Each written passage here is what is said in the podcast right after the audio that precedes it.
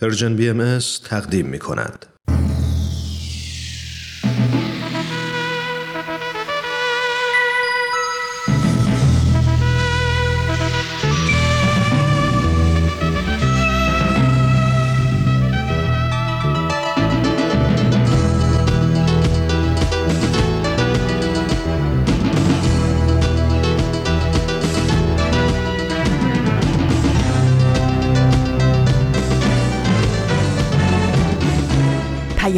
دوست. برنامه ای برای تفاهم و پیوند دلها.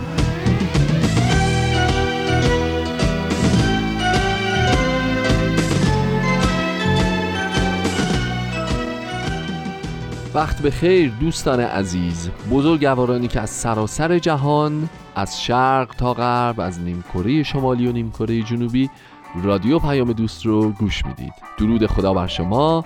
این قسمت دیگه ای از برنامه سهشنبه نقره که امروز ششم آبان ماه 1399 27 اکتبر 2020 تقدیم شما میشه.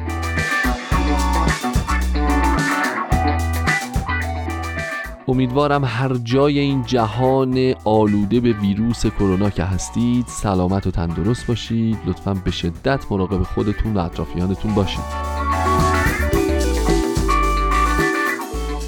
همونطور که می‌دونید ما در سهشنبه نقره ای میزبان دو برنامه به سوی دنیای بهتر و سربلندی ایران هستیم و امروز طبق وعده تا پایان 45 دقیقه پیش رو این دو برنامه رو هم به اتفاق خواهیم شنید.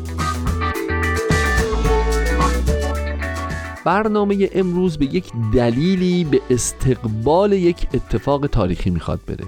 یک روزی در دنیای کهن ایران چیزی در حدود 2500 و اندی سال پیش جوانی کمبوجی نام عاشق دختری به نام ماندان خانم میشه.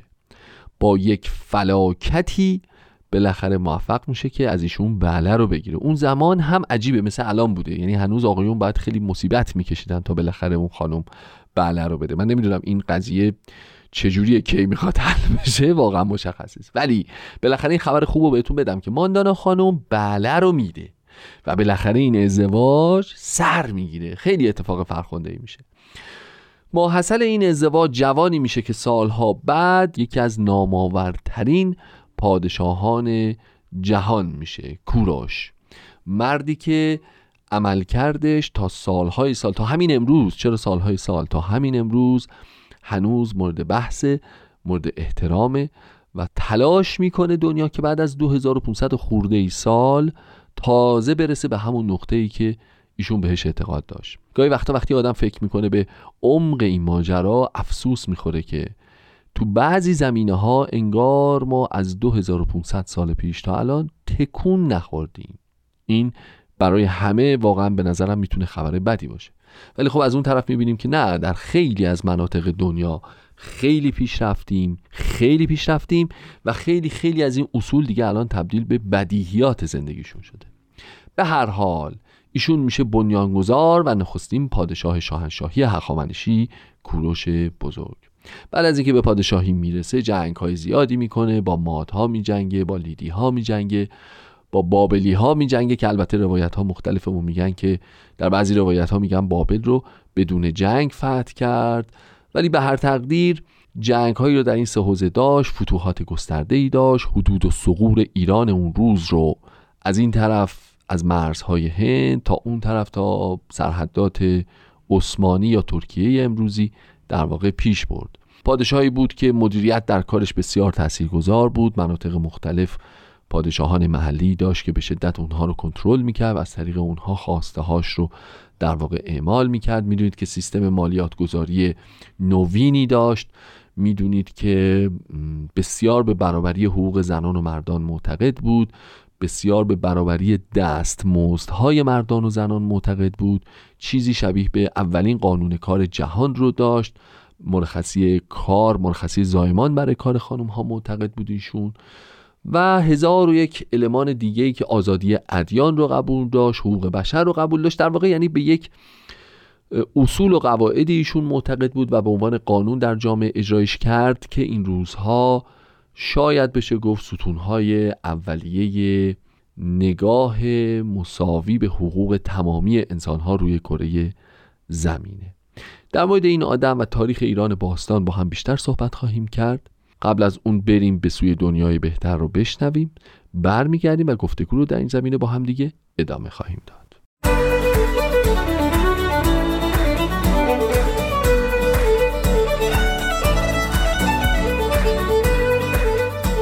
همراهان عزیز پرژن بی ام سلام با مجموعه به سوی دنیای بهتر با شما هستیم و من سهیل مهاجری از شما دعوت می کنم که این قسمت از برنامه رو از دست ندید. امروز می‌خوایم در رابطه با موضوع خیلی مهم همدلی و درک متقابل با هم گفتگو کنیم. با ما همراه باشید.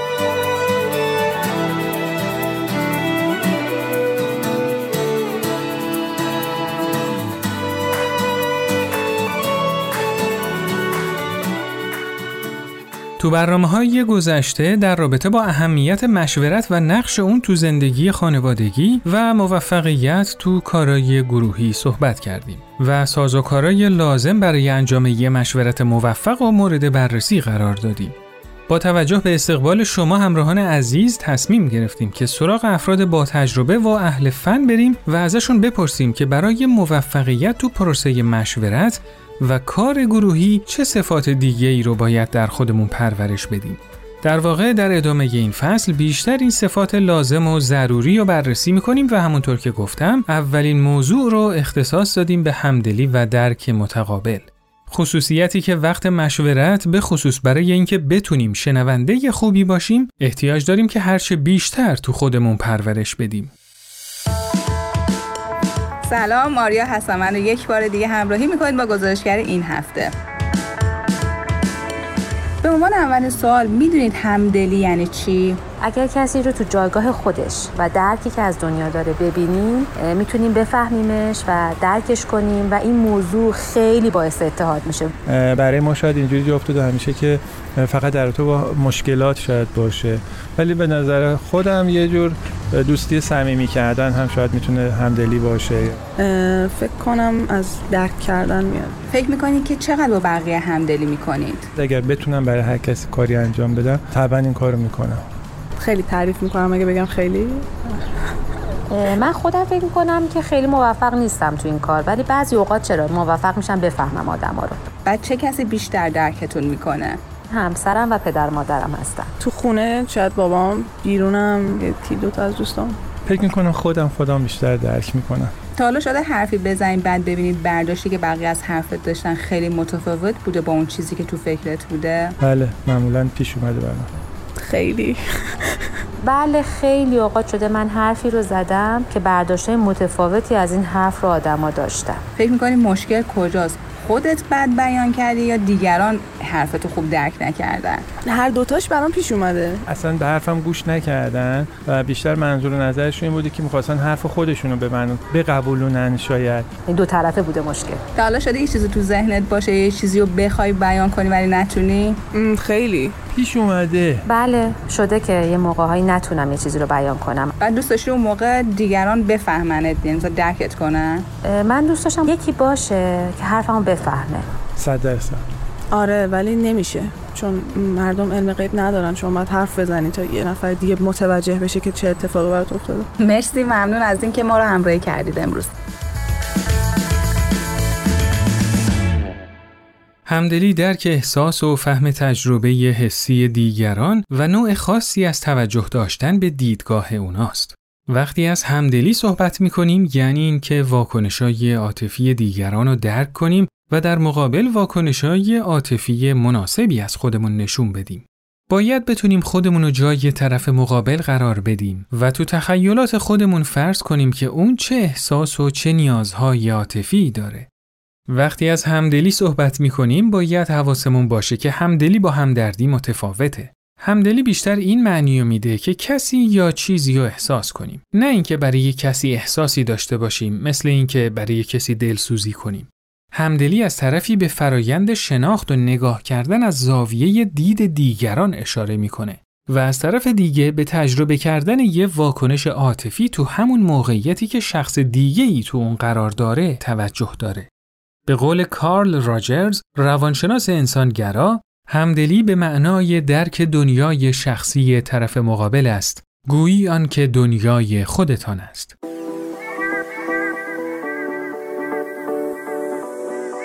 از شما بیاموزیم حتما رویا رو به خاطر دارید. رویا بالاخره بعد از مشورتهایی که انجام داد تونست همکاری سه فرزند و همسرش رو جلب کنه تا جلسات شور خانوادگیشون رو تشکیل بدن.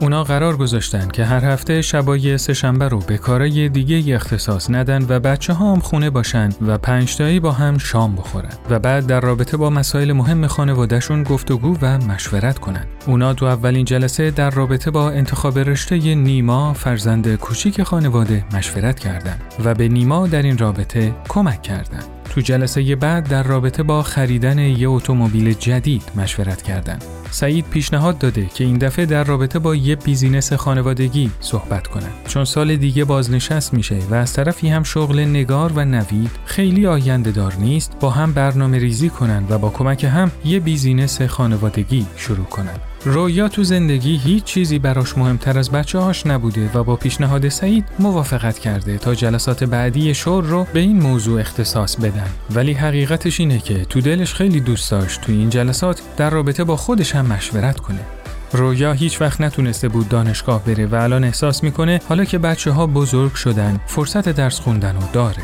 دوست با خانوادش در این رابطه مشورت کنه و از اونا کمک بخواد تا بتونه این کار رو شروع کنه. چیزی که ته دل رویا اونو آزار میده اینه که چرا اون باید همیشه به فکر نیاز دیگران باشه و براشون کاری بکنه. رویا دوست بدونه آیا نیما و نوید و نگار هم توی دلشون به مادرشون فکر می‌کنن؟ فکر می‌کنن که مادرشون چه نیازی داره و باید چجوری کمکش کنن؟ شما چه کار می‌کنید که عزیزانتون مثل رویا این احساس رو نداشته باشن که فهمیده نمیشن؟ چجوری با افرادی که تو زندگیتون هستن همدلی می‌کنید؟ شما چطور مطمئن میشید که شرایط روحی و ذهنی عزیزانتون رو درک می‌کنید تا سعی کنید که بهشون کمک کنید. با هم نظرات شما دوستان عزیز رو میشنویم.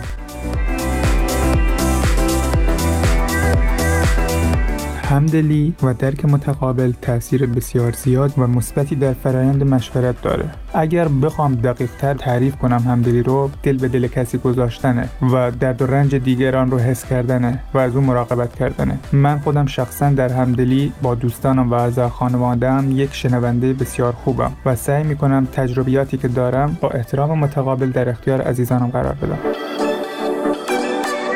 اولین چیزی که به ذهن من می‌رسه اینه که مفهوم همدلی چیه؟ به ساده این شکل شاید بتونم بگم که وقتی دلمو کنار دل کس دیگه بذارم. گوش کنم به حرفش خودمو جاش بذارم و کنارش قرار بدم. و نکته که به نظرم مهم اینه که اون همدلی کارساز باشه. یعنی که فقط به کلام ختم نشه من بتونم اقدامی انجام بدم. و فکر می‌کنم که این همدلی در نهایت اون تعامل اجتماعی بالا می‌بره و روی کمک کردن و یادگیری تو جامعه خیلی زیاد می‌کنه. مخصوصا تو خانواده هرچی این همدلی بیشتر باشه فکر می‌کنم مشورت خیلی بهتر و دقیقتری می‌تونه انجام بشه.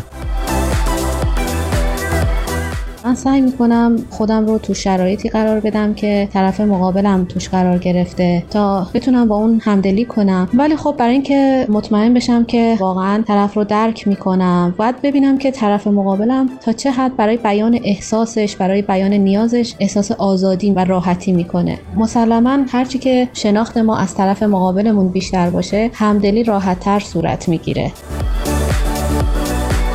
به نظر من اشخاصی که دوستشون داریم و دوست داریم باشون همدلی کنیم اولین کاری که بایستی بکنیم این که در تماس باشیم باهاشون. و دومی اینه که بذاریم برامون درد دل کنن و بشنویم اونا از چی ناراحتن. و بعد باهاشون مشورت کنیم نظر خودمون رو بدیم و این نظر تحمیلی نباشه. به صورت دلسوزانه داده بشه تا از نتیجه این مشورت به یک ایده قابل قبول دو طرف برسیم.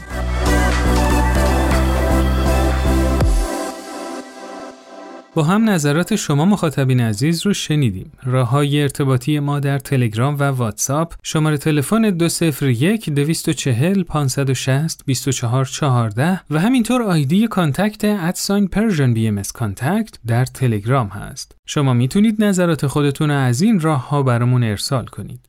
خب میهمان امروز برنامهمون خانم دکتر نیکول جعفری هستند. خانم دکتر خیلی خوش آمدید و ممنونم که دعوت ما رو پذیرفتید. خیلی ممنون و متشکرم و با درود به شما و همه شنوندگان عزیزتون. خانم دکتر یه مفهومی که می‌دونم خیلی خیلی مبحث مهمی تو روانشناسیه ولی در سطح وسیعی صحبتای غیر علمی زیادی در قالب تعاریف و توصیه ها و ادعاهای مختلف دربارش هست. مفهوم هوش هیجانی یا همون EQ هستش. میشه لطفا برامون توضیح بدید که این EQ اصلا چی هست؟ بله البته IQ که میشه Intelligence Quotient یعنی ضریب هوشی تفکری و استفاده از دانش. EQ که میشه emotional quotient همون میشه ضریب هوشی هیجانی. این دوتا با هم تفاوتاشون یعنی که یکیش از نظر دانش و کاربرد دانشه که همون ضریب هوشیه. یکیش هم که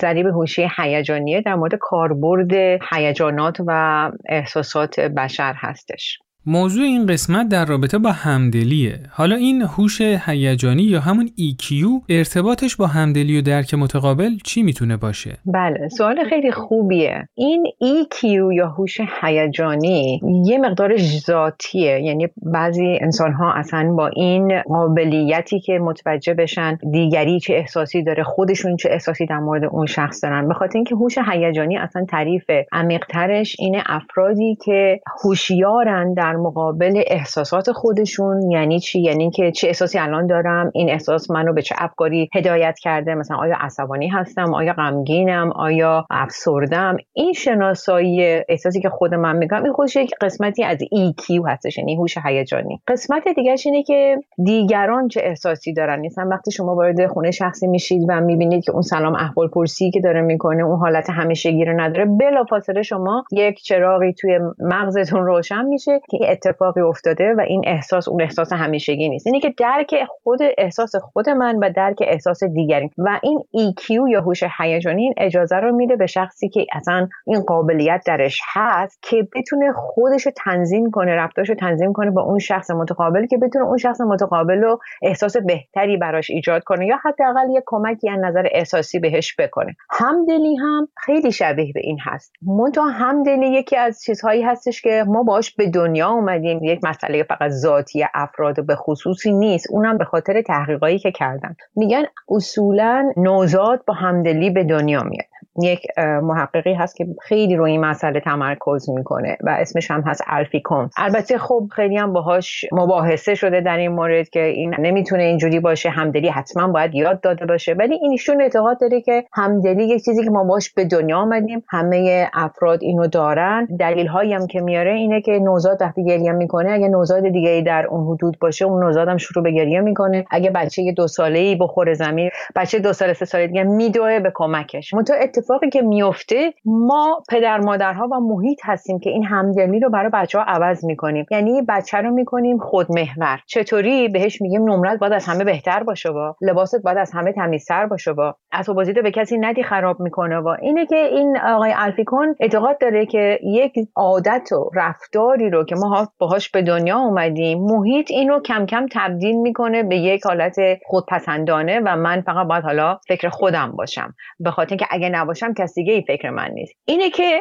همدلی رو خیلی راحت میشه به عنوان یک تربیت فرزند یا فرزند پروری به کار بود چرا؟ اگر بچه ما منطقه گفته آقای الفیکون با این رفتار همدلی به دنیا آمده ما رو همون می‌تونیم دائما سرمایه گذاری کنیم دائما اونو گسترش بدیم. نه تا جایی که بچه ها رو مجبور و به زور کنیم که اسباب بازی رو که نمی‌خوام به کسی دیگه ای سهیم شن یا شیر کنن مجبورشون کنیم این کارو بکنیم. این یه محورشه. و یک چیز دیگه کوچیکی دیگه می‌خوام بهش اشاره کنم اینه که بین سه تا پنج سال بچه ها خودپسندانه میشن. یعنی خیلی خودمحور میشن. و این نه به خاطر اینکه طبیعتشون اینجوری هستش. این به خاطر کمبودهای منطقی فکر کردنه. اینه که پدر مادرها باید خیلی مواظب باشن. این الان رفته تو خودمحور به خاطر اینه که داره فقط یک طرفانه فکر می‌کنه که اونم مرز فکریشه یا آیا این بچه داره خودپسندانه رفتار می‌کنه؟ اینجور چیزهاست که باعث میشه ما بتونیم این همدلی رو به بچه هامون یاد بدیم و سن اینی هم که همدلی شکوفا میشه بین چهار تا 6 سال هستش. اون موقع است که ما از خودمحوری میایم بیرون و دگر محور میشیم و خودمحور. یعنی دو طرفانه به قضیه نگاه می‌کنیم. بین چهار تا 6 سال این همدلی رو خیلی راحت میشه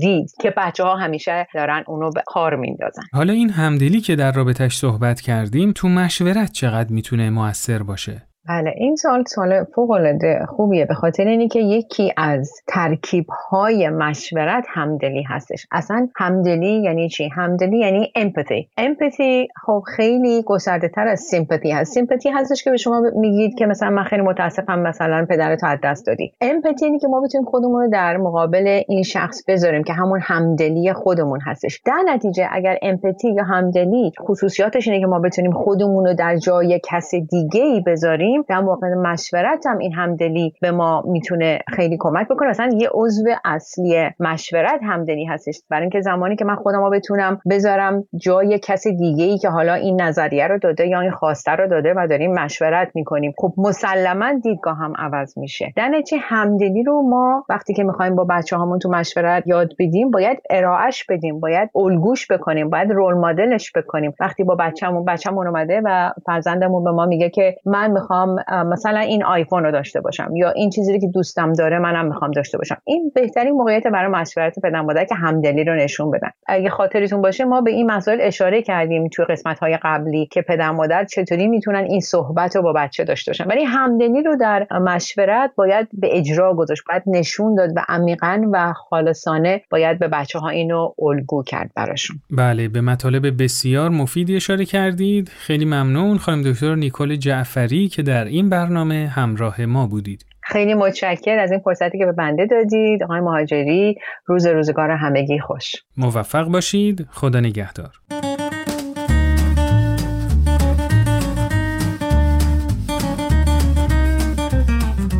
یه راه موثر برای تقویت قوای همدلی خوندن رمان‌ها و داستان‌های با ارزشه. وقتی یه داستان خوب می‌خونیم خیلی سریع خودمون رو جای شخصیت های داستان قرار میدیم. و این تمرینیه که بتونیم از دریچه ذهن دیگران دنیا رو ببینیم احساسات دیگران رو درک کنیم و توانایی همدلی رو تو خودمون افزایش بدیم. درک متقابل تو فرایند مشورتم خیلی موثر و کاربردیه. افرادی که دور هم جمع شدن تا با مشورت یه حقیقت جدید رو کشف کنن اگه این توانایی رو داشته باشن که وضعیت و شرایط هیجانی دیگران رو درک کنن مطمئنا یه مشورت صحیحتر و کاملتر دارن و به نتایج بهتری می‌رسن. برای اینکه همدلی رو تمرین کنیم خیلی خوبه که یادمون باشه هیچ وقت قضاوت نکنیم و به دیگران برچسب نزنیم. در عوض زمان مشورت به دقت به صحبت دیگران گوش بدیم. حتی به حالات چهره و حرکات بدن توجه کنیم. نیازها و توانایی های اونا رو درک کنیم و برای فهم بیشتر طرف مقابل خودمون رو جای اون فرض کنیم. یادمون باشه هرگز به افراد تهمت نزنیم و اونا رو مقصر ندونیم.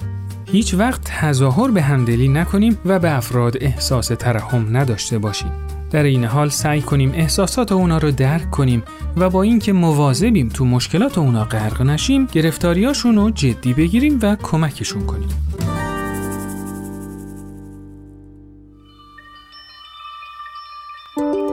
از شما بیاموزیم. بعضی از افراد وقتی حرف از گذشت و فداکاری میشه فکر می‌کنند که با این کار به نوعی قربانی میشن و ضرر می‌بینن. ولی میشه اینجوری هم به موضوع نگاه کرد که وقتی ما فداکاری می‌کنیم از یک منفعت و خیلی برای رسیدن به منفعت و خیر بزرگتری میگذریم به نظر شما تو فرایند مشورت هم میشه برای رسیدن به منافع بزرگتر از بعضی از منافع کوچکتر بگذریم؟ به نظر شما در یک گروه چه موضوعاتی از مشورت کردن و رسیدن به اهداف گروه می‌تونه مهمتر باشه؟ لطفا نظرات خودتون رو برای ما ارسال کنید.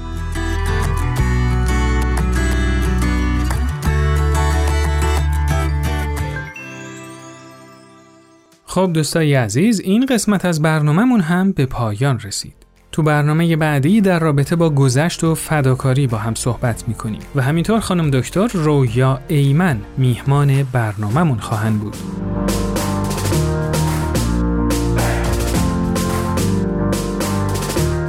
شما می‌تونید این مجموعه رو تو هر کدوم از اپلیکیشن های پادکست خوان زیر اسم Persian BMS subscribe کنید تا به محض آپلود کردن قسمت جدید از اون باخبر بشید. و یادتون باشه که با امتیاز دادنتون به این برنامه به ما کمک بزرگی می‌کنید.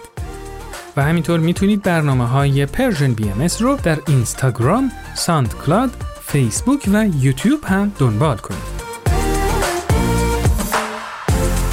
از Persian BMS با شما هستیم تا با همدلی به سوی دنیایی بهتر گامی بلند برداریم. خیلی ممنون که با ما همراه بودید. روزهای خوشی رو براتون آرزو می‌کنیم. خدا نگهدار.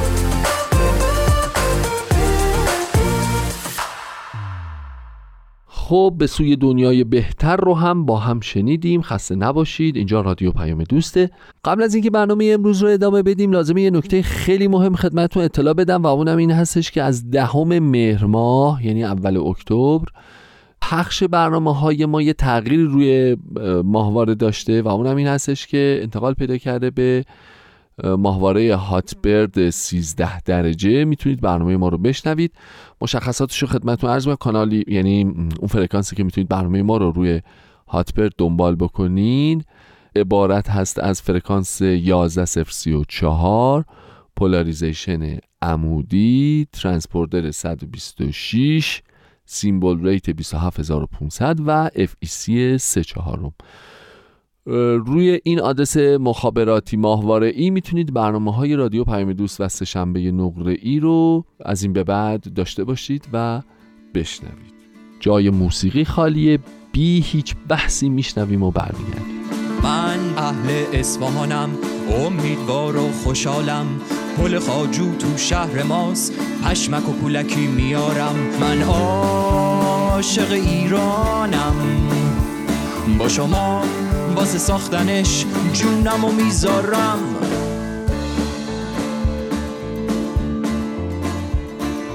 من بچه تبریزم با هوشم و زرنگم. مسجد کبود تو شهر ماست باسنق و کوفته میارم. من عاشق ایرانم.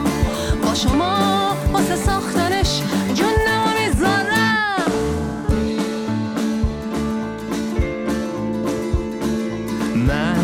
بچه گرگانم. خوش قلب و مهربانم.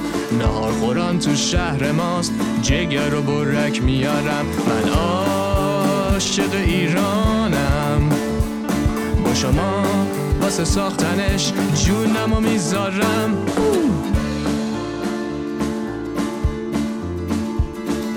من بچه آبادانم صبورم و خندانم. میدون فرهنگ تو شهر ماست. عینک ریبان میارم. من عاشق ایرانم. با شما واسه ساختنش جونم و می‌ذارم.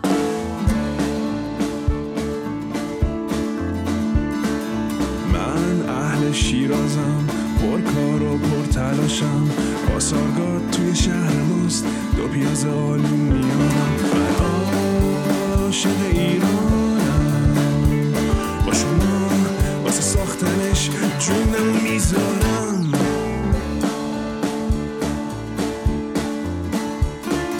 ما اهل ایرانیم خونگرم و مهمون نوازیم. مسلم و یهودی و زرتشتی بی دین و مسیحی و بهایی ما عاشق ایرانیم. با شما واسه ساختنش جونمون می‌ذاریم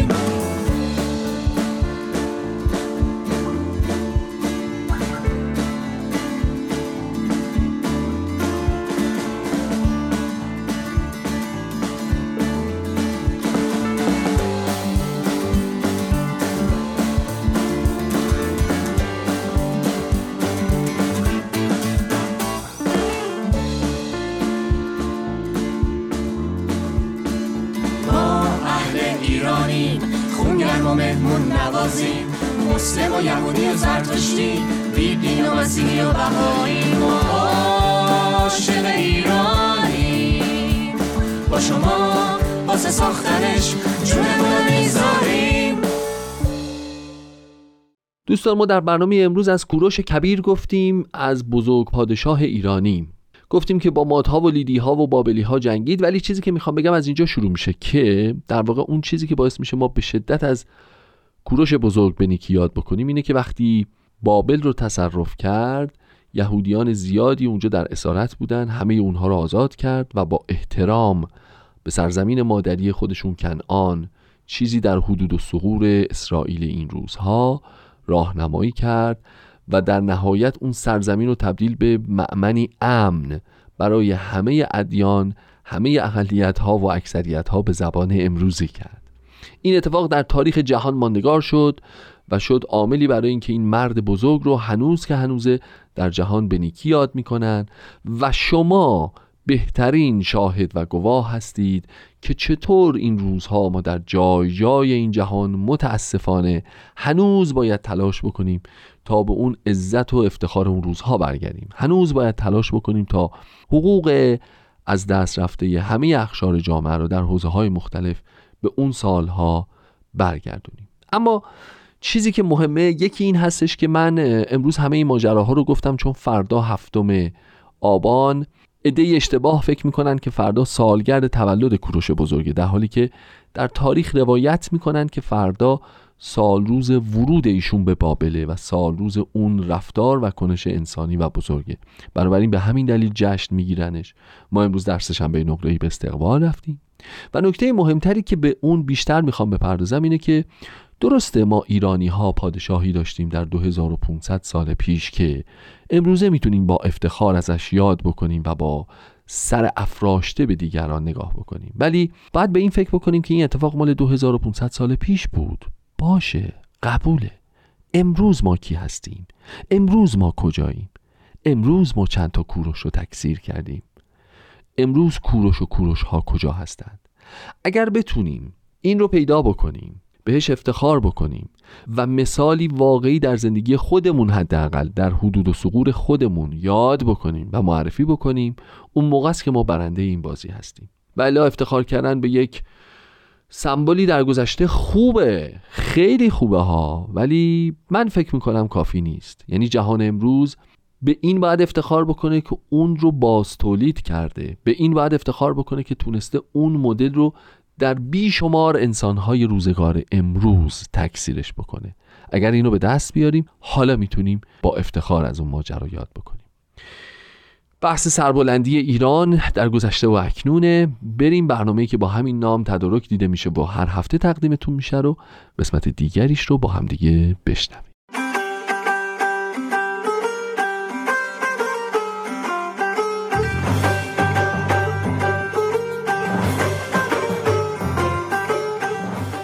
سربلندی ایران.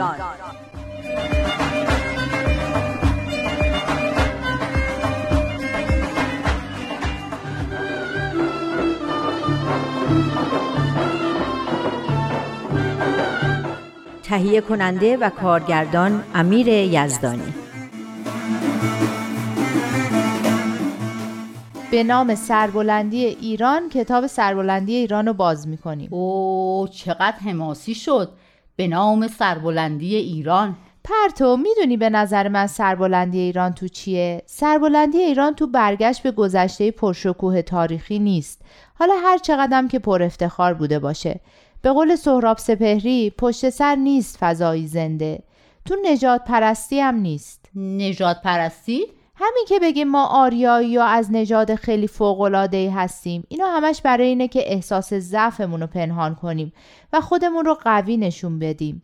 اما سربلندی و عزت واقعی تو این تعصبات بی اساس و غیر علمی نیست. بگم تو چیه؟ خب بگو تو چیه؟ تو این نیست که بگیم اولین اعلامیه حقوق بشر و کوروش کبیر ما صادر کرد. تو اینه که حقوق بشر رو رعایت کنیم. زنا و اقلیت های قومی مذهبی تو کشورمون تحت تبعیض و ظلم نباشن. با همدیگه مدارا کنیم. مردم سالاری و قانون تو مملکتمون حاکم باشه. همه بتونن از تحصیل برخوردار بشن. برای کسب علم و دانش محدودیت درست نکنیم. اون چرا که خوبه از دیگران یاد بگیریم و به کار ببریم. و اون چرا که بده بیخود ازش تقلید نکنیم. نخواهیم ثروت رو از هر راهی به دست بیاریم یا در هر راهی خرج کنیم. روحمون رو به مادیت نفروشیم. بفهمیم دین حقیقی چیه و دنبال خرافات و اوهام و این و اون نریم. درسته. پیدا کردن حقیقت وظیفه خود ماست. اینو نمی‌تونیم به کس دیگه ای واگذار کنیم. البته می‌تونیم در درک بیشتر و عمیقتر آثار الهی به هم کمک کنیم. اما تعطیل کردن قوه قضاوت خودمون اصلا کار درستی نیست. اصلا همین که تو پیام اون دفعه خوندیم آخر پیام یادت هست نوشته در مقابل قدرتمندان خودپرست در جستجوی حقیقت و به دنبال کسب علم و دانش باشید. در قبال تعصب و جهالت عشق و محبت ورزید.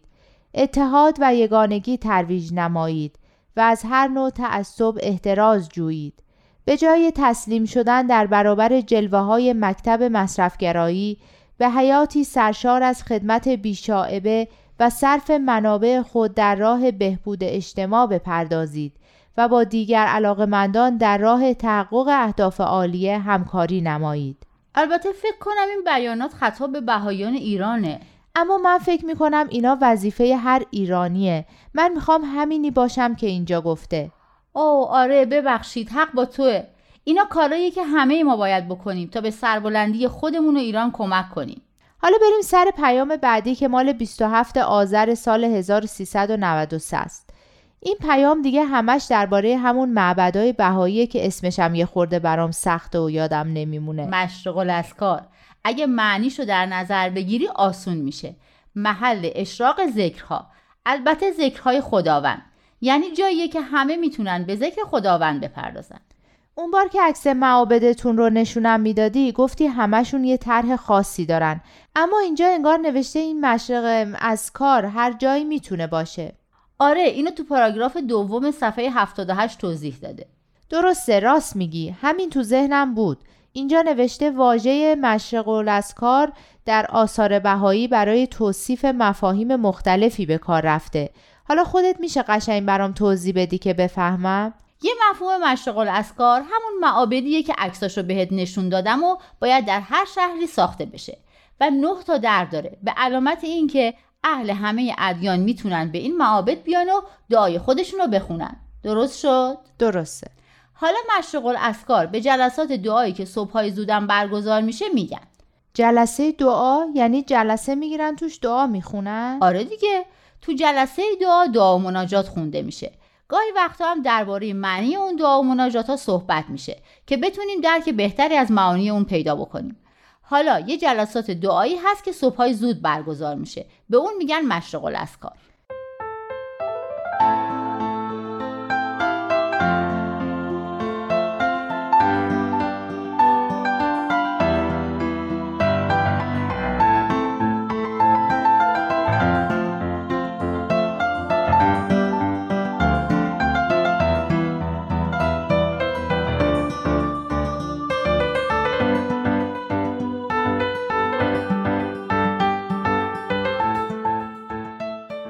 خب این مؤسسه کامل مشرق و لسکار همینه؟ نه اون یه مؤسسه خیلی جالبیه که همین معابدی که عکسشون رو دیدی میشن بخش اصلیش. مؤسسه مشرق الاسکار میشه یه معبد در مرکز با مؤسسات آموزشی و آمول منفعی که کنارش قرار می‌گیرن. تو معبد مردم می‌تونن عبادت کنن تو اون مؤسسات می‌تونن خدمت کنن. اون وقت این که نوشته علم و دین هماهنگ میشن درسته. تو معبد خداوند رو نیایش می‌کنن و تو اون مؤسسات آموزشی هم مردم علم و دانش یاد می‌گیرن. آفرین دقیقا. علم و دین مکمل همدیگن. جدایی از هم ندارن. وقتی جدا میشن دین به بیراهه خرافات و اوهام می‌زنه و علمم به مادیگرایی خشک و روان فرسا. تو مؤسسه مشرق الاسکار این دوتا کنار هم قرار می‌گیرن تا راه برای شکوفا شدن انسان و تمدن جهانی آیندهش باز بشه. چقدر جالب. علم در کنار دین عبادت در کنار خدمت. خیلی خوشم اومد. چقدر جالب این مشرق الاسکار چه مفاهیم عمیقی داره. خیلی خیلی جالبه. مشرق الاسکار دعا و خدمت رو به هم پیوند میده. کافی نیست فقط دعا و مناجات کنیم. باید کار مفیدی هم از این دعا و مناجات حاصل بشه. عبادت اگه به عملی و به خدمتی منجر نشه اون چون سودی نداره. سب کن یه جایی از زاهد گوشگی رو اینا گفته بود که عبادتش فایده زیادی نداره. آفرین دقیقا از بیانات حضرت شوقی افندی مبین آثار بهایی که فرمودن. این چنین عبادتی نمی‌تواند به نفس عبادت کننده رضایت و نفعی پایدار ببخشد تا چه رسد به عامه نوع بشر مگر آنکه در خدمت مجدانه و خالصانه به عالم انسانی حلول و تجسد یابد. خدمتی که ترویج آن اعظم موهبت ملحقات مشرق الاسکار است. مجدانه و خالصانه. اینو درباره یه چیز دیگه هم خوندیم. خدایا چی بود؟ مطلبش درباره کار بود. اینکه کار باید مجدانه و خالصانه باشه. اصلا این بود که کار خودش خدمته. آفرین خوب یادته. فرمودن کاری که با روح خدمت انجام بشه عبادته. یعنی اونجا هم کار و عبادت و خدمت در کنار هم یه مجموعه رو تشکیل می‌دادن. خیلی جالبه. پاراگراف بعدیش هم درباره اثرات دعا مناجات روی روح انسانه. میگه دعا مثل شبنم صبحگاهی باعث تراوت قلب میشه. میفرمایند دعا و مناجات قابلیت های نامحدود روح رو پرورش میده. دعا نباید به خاطر تظاهر باشه یا حتی از روی ترس از خدا یا از روی خرافات یا از روی طمع و توقع رسیدن به خواسته ای. دعای حقیقی اونیه که از روی عشق باشه. عشق به خداوند. ها راستی این که اینجا نوشته شکوفایی عقل و خرد انسانی یعنی دعا باعث میشه عقل و خرد آدم شکوفا بشه؟ آره دیگه منیش همینه دقیقا. باعث میشه بهتر فکر کنیم و تصمیمای بهتری بگیریم. از همه مهمتر اینه که یه همچین دعایی محرک چیه؟ محرک خدمات خالصانه به عالم انسانی. یعنی آدما تو معبد دعا می‌کنن و این دعا باعث میشه که عقل و خردشون شکوفا بشه و علاوه بر اون به شوق بیان که خدمتی به هم نوعانشون بکنن می‌دونی من کدوم قسمت این پیام از همه بیشتر دوست داشتم؟ نه کدومو؟ اون قسمت که نوشته معنی دعای واقعی رو با شهروندان شریف ایران در میون بذارید اینجام هر دوش هست هم عبادت هم خدمت نوشته پاکی و اصالت نیایش رو به اونا برگردونین تا انگیزه خدمت به اجتماع و به وطن و به نوع بشر درشون به وجود بیاد یعنی واقعا دعا مناجات یه همچین قدرتی داره که مردم رو به خدمت به وطنشون و حتی به نوع بشر وادار می‌کنه. اگه نیروی دعا مناجات و اتصال به اون منبع ابدی نیرو و عشق نتونه انگیزه ای برای هدفهای والایی مثل این باشه پس چی می‌تونه دیگه؟ اصلا فکر می‌کنی چی تونسته این روحیه رو در اقلیتی که در تمام طول تاریخش هدف تعصب و تبعیض و شکنجه و آزار بوده حفظ کنه که هنوزم از ته قلبشون ایران و مردم ایران رو دوست داشته باشن و مشتاق خدمت به اونا باشن. می‌دونی من اگه شک می‌کنم شایدم به خاطر اینه که هیچ وقت دعای حقیقی رو تجربه نکردم. یعنی همین دعایی که به دور از تظاهر و توقع و ترس و خرافات و با صداقت و پاکی دل خونده میشه و مثل شبنم قلب رو پرتراوت می‌کنه. آره بخوام راستشو بگم من هیچ وقتی همچین دعایی نکردم. پس لازمه که بیای جلسه دعا. ما سه شنبه ها یه جلسه دعا داریم. هر دعایی هم دوست داشته باشی می‌تونی بیاری و بخونی. یعنی اگه دعای اسلامی باشه اشکالی نداره. البته نه اینکه منظورم دعای خاصی باشه فقط می‌خوام بدونم. نه معلومه که اشکالی نداره. جلسه دعا هم مثل مشرق الاسکار درش به روی همه مردم و همه عقاید بازه.